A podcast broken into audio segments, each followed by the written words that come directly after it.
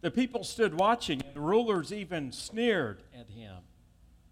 They said, He saved others, let him save himself, for he's God's Messiah, the chosen one.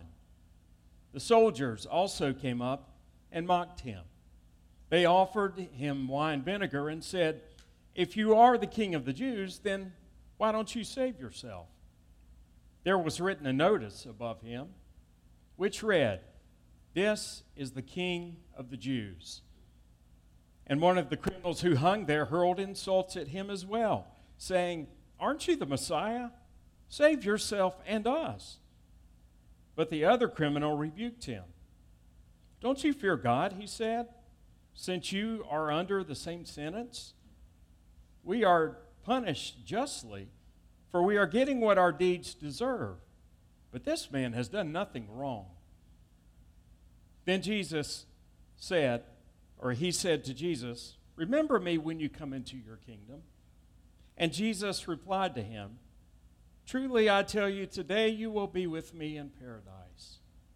And it was about noon, and darkness came over the whole land until three in the afternoon, for the sun had stopped shining. And that's the word of God for the people of God today. Thanks be to God.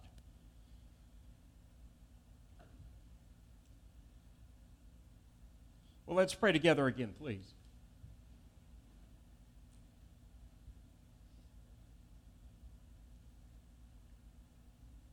Oh God, may the words of my mouth and meditations of all of our hearts together be acceptable and pleasing and offering unto you, Lord, because you are our strength and our Redeemer. It's in Jesus' name. Amen.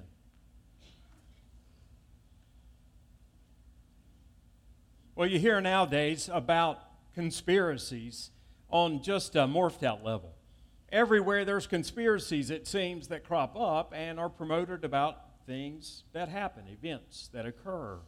And that is no less the case with, with religion and with the scriptures. There are those that call into question the Gospels, the four stories of Jesus' life and what happened. Uh, those controversies seem to unseat or try to push aside the importance of who Jesus was. But we that believe that he was indeed the Son of God, crucified for our sins, risen from the dead to give us eternal life, know that there is truth to be known in all of this. And yet, from the cross, there's a few controversies from his saying today that I want to share with you and tell you how it is that they, uh, they speak truth to us. And the first of those is the controversy of the comma, if you will. Yes, I'm talking about punctuation, the little mark that goes under the line that your words are written on. I don't know if you're aware, but back in, in 2017, there was a, a nationwide controversy about, about the Oxford comma. Do you know what the Oxford comma is? Does anybody know what the Oxford comma is? Oh, come on, I know there's some retired teachers. You know what the Oxford comma is there was a controversy about whether or not the Oxford comma was necessary in writing anymore. And why it matters is because that comma would separate three items that you put into a sentence as a list. You know what I'm talking about. Um, for instance, I put a, a sentence up that you can read along with on the screen. Pastor Mark's sermon was about Jesus speaking from the cross was poignant, comma, pithy, comma, and pungent. Now, if you don't know what any of those or all of those words mean, don't look them up on your phone during the sermon. Look them up after the service. But my point is, you see where the comma and is. The controversy was do we need to even put that comma after all? The Oxford comma. And the reason is because there are quickly changing rules about grammar, about punctuation and spelling, and you know why, don't you? Because we live in an electronic age where everybody carries a pocket computer, and those of us of the higher class with opposable thumbs communicate that way. And the best method for that, it is found, is that the shortest is the best altogether. So, do you need to add that comma as as has been the case for hundreds of years in the English language. It probably doesn't seem like much of a big deal to us or to you, but it was in 2017 and it was uh, creating a great splash. There were even social media pages cropping up about which celebrities were, were pro Oxford comma and which ones were anti Oxford comma. And it may just seem like a lot of, a lot of junk to you. What difference can a comma make anyway, right? Right. Well, in fact, it can make a big difference. And in the scripture for today, there is a comma that no one knows where it's supposed to go. To the next screen. When Jesus said, Truly I tell you today, uh, you will be with me in paradise, he could have meant one or two things, but we do not know because the translation of the language that the Bible was written in, the gospel, into English, did not have commas involved with it. And so, it could be, and long debated, is did Jesus mean with the comma being in the first place in the sentence on the screen behind me. Truly, I tell you, today you will be with me in paradise. Did he mean that the penitent thief who asked forgiveness would automatically, when Jesus died, and he did too, be ushered into heaven with him? Or did Jesus mean, as in the second case, truly I tell you today, you will be with me in paradise? You see how the comma makes all the difference, right? Right. Yeah, long debated is what happens to us when we pass away, those of us that are people of faith and, and believe that Jesus was risen from the grave and that, that we are given a place in eternity and in his kingdom, new kingdom, fulfilled on earth as it has been in heaven. Will we automatically go there when we die, or will we not until Jesus comes back in his glory and fullness? It's a perplexing question that really there's not a clear answer to in the scriptures and is oft debated. And yet, yet we do know that both of these ways at looking at what Jesus said should be true for us in life and faith. When we die, will we go and be with Jesus immediately? Yes, we believe that by his hand we will be ushered into the place where he is until God's kingdom is fulfilled and reigns on earth, and we find our place here with him. But in the meantime, the beauty of the first comma is that it lets us know that even in death, we are not without the one whom we choose to follow and spend our lives chasing after and pursuing with hopefully a love like he pursues us with.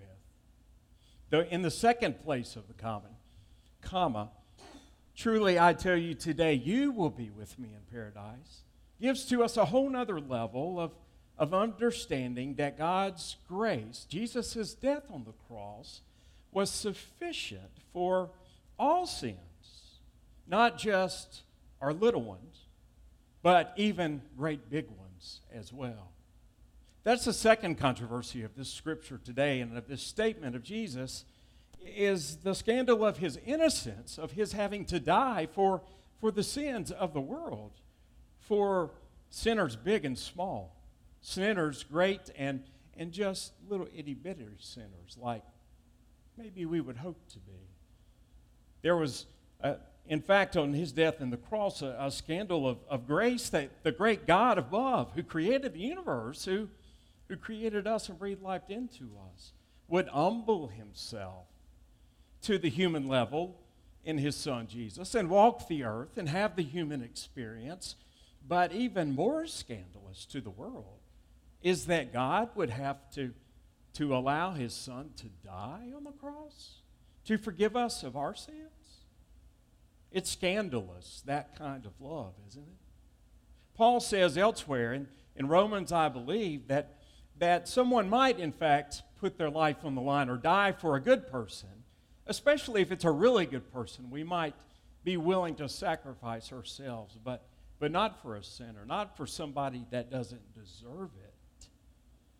And yet, Jesus was the sacrifice, the, the lamb without blemish, pure and spotless, that the penitent thief largely recognized when he said, This man did nothing. He's innocent to be here. And yet, Jesus willingly, beautifully, went on that Good Friday to make it good for us and all of the world to forgive us of our sins, great and small. His grace, His price on the cross, His atonement covers all of our sins. This past Monday, I had jury duty. Guilford County Courthouse with about 120 something other people crowded into a room, wondering how long we were going to have to be there. Uh, it's the fourth time I've been called by Guilford County, and it's always a privilege to go and get to participate in that and celebrate that we have this blessed right, this gift to have trial by jury. But everybody there, let's not kid ourselves, we're thinking, man, are we going to be able to walk away and not have to serve on a jury today? I had rearranged my schedule. I had to put things off for another week or two weeks, actually, because I had been planning to do them. They had to clear my schedule and be there and be ready to serve, and I was. And after a couple of hours of checking in, of sitting, of waiting, and we got the message there will be no jury today. And so we were all relieved. There was a sigh of relief. And everybody went their way. Well, I had promised, and this, this was really a God thing, I had promised myself that if I did not have to serve and I had that extra time downtown, that I would go make a visit that I've, I've needed to make. And it's been several months since I've, I've been by to check on him. And it's a kid, really technically a young man now, but a kid who is in the Guilford County Jail downtown. And I go every month, try to. Sometimes it goes into three months to go and check on him and see how he's doing. He's there awaiting trial for, for um, things that he has been accused of doing um, that leave him in a very troubled place with a very troubled road ahead. It's, uh, it's a difficult thing to go and, and visit, and yet Yet I must, I need to. He needs hope and he needs comfort and he needs encouragement along life's way, just like anybody would. And he is a kid. I call him a kid. Uh, number one, because he's the age of my youngest child 21, but still uh, the age of my youngest child. Uh, secondly, he was, was a kid, uh, technically, when he, when he did what it is they said he did and was arrested and put there. It's a, a, tough thing to see a kid that's come from a very troubled background uh, get involved in a side of life that leads him to a place of, of darkness and hopelessness. I can't imagine being locked up for as long as he has, and yet, yet it's the reality for him, and he's making do the best he can. I was blessed on Monday to get to have an hour to spend with him by video conference, just to talk and laugh a little bit he wanted to know how life was and what was going on. I, to be honest, a lot of times don't have the words to say. I don't know what to tell him. How do you give a word of comfort or hope, even, to someone that is in a situation like that? I, I just rely on the Holy Spirit to give me the words that I do not know how to speak that he needs to hear. And I don't know if those are right or wrong. I do know I always read some scripture to him from my Bible, and we discuss that a little bit, and I ask him about his faith. I know that we always close with a prayer. I pray for him, I pray for um, his trial that is forever upcoming. I know that I always tell him I love him. And I tell him his church loves him. And I tell him most of all that Jesus loves him. And I remind him that he even facing what he's facing, was worthy to be died for on the cross by God's Son, Jesus Christ. Now, that doesn't change the, the scenario of, of the court system and of the world and, and of what he is going to have to go forward in this world, but it does change things and give hope to a place that is beyond the darkness of this world that we all long for and we all desire to have, and we all need. And it is a place that escapes this world and the darkness and the humanness of it and, and the grit and the grime and the insults that are hurled and the, the doubt that is cast on us by those that would, would suggest maybe we really aren't who it is that we think God says we are in the first place. I like to think that on that cross with the penitent thief and the other one too, and all of those that were there, that Jesus showed a love that was, was beyond measure, undeserved, scandalous, that someone would die for a thief. Someone that was no count had done nothing good in the world, so it seemed at that time. And yet Jesus says, You are worthy. And today you will be with me as I go from this place to the next. That's the last controversy I want to mention today, and that is, that is the controversy of, of paradise. Because Jesus says it plain and simply where it is he is going after he takes his last breath upon the cross. And he talks a lot about, throughout his teachings, his, his parables about heaven and about hell, about the two destinations which we will go one way or the other after this life comes to a close, and we will not have a choice to which place we end up. The choice is now, the choice is in how we live and, and whose we are and how we, we live in God's grace and love and and in the ways that Jesus calls us to. But the pervasiveness of paradise rang so loudly and clearly there at the cross. And we need to hear that today that there's a greater place than the dimness of this world because it's broken, isn't it? Yeah, it's broken. When something's broken and it's not working, we can say it's broken. And we tried to fix it, and a lot of people have tried to fix it. And the church has tried to fix it, and governments have tried to fix it, and education systems have tried to fix it, and not just in the past 30 or 40 years or hundreds of years, but for thousands of years. We tried to make right this world that is wrong, and we keep coming up short every time. It's a great comfort and a great soul giving, life breathing gift to us to know that this world is not the end. It's not our destination.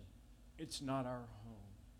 And it's a beautiful thing to know that, that God has sent one into the world to be, well, the judge of, of us when we go to meet our Father in heaven. It is a beautiful thing to know that Jesus has come into this world and he has paid sacrifice and price and consequence for our sin in the, the eyes of Almighty God, so that we may one day, enter into the courts of God by going by the hands of Jesus. Did you notice the different attitudes between the two thieves hanging there on the cross? Yeah, in this picture that I've chosen, you see one that's looking away towards us. And you get the feeling that he's the one that's angry and mad, saying, hey, if you are the Messiah, then get yourself out of this fix and get us out of it too.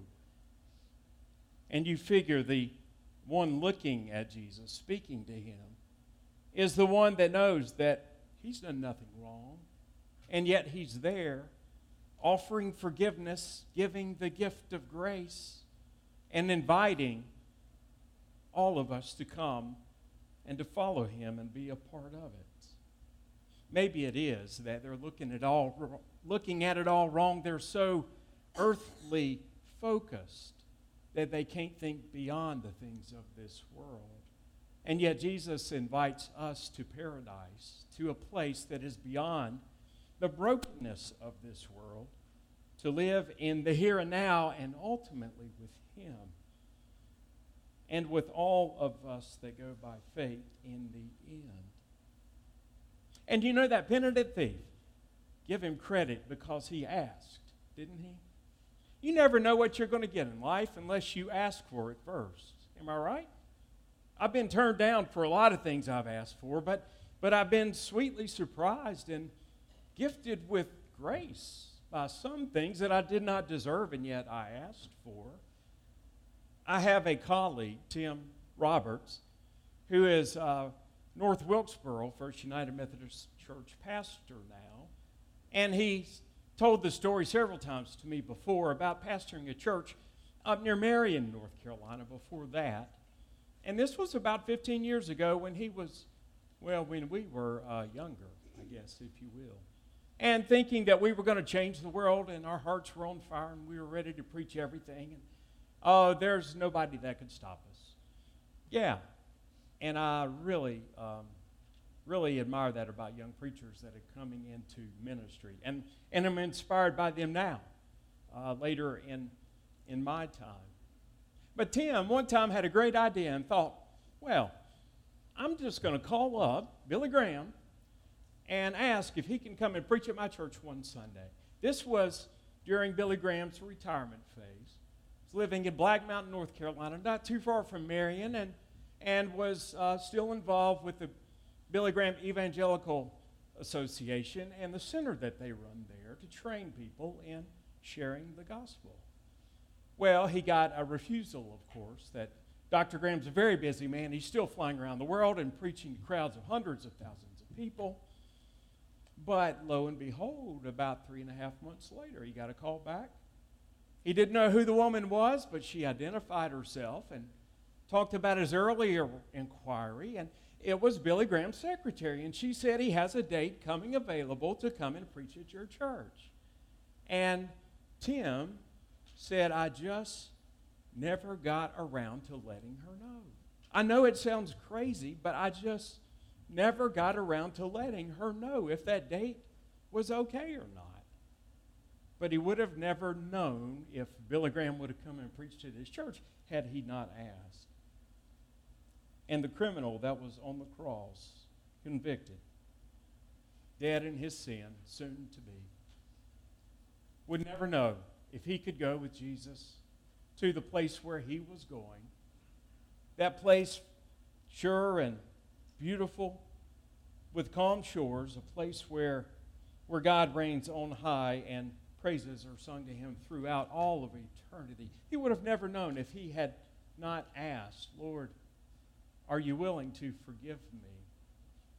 And that's the simple fact that for all of us, this gift of grace this gift of God's righteousness that comes to us through forgiveness is from love and mercy of Almighty God in Jesus.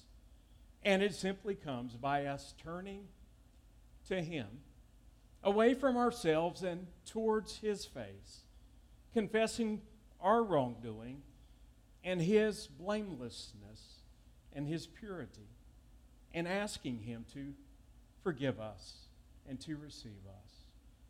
And this scripture proves to us again and again and again that we are worthy, and He is willing, and He will do it for us whenever we ask.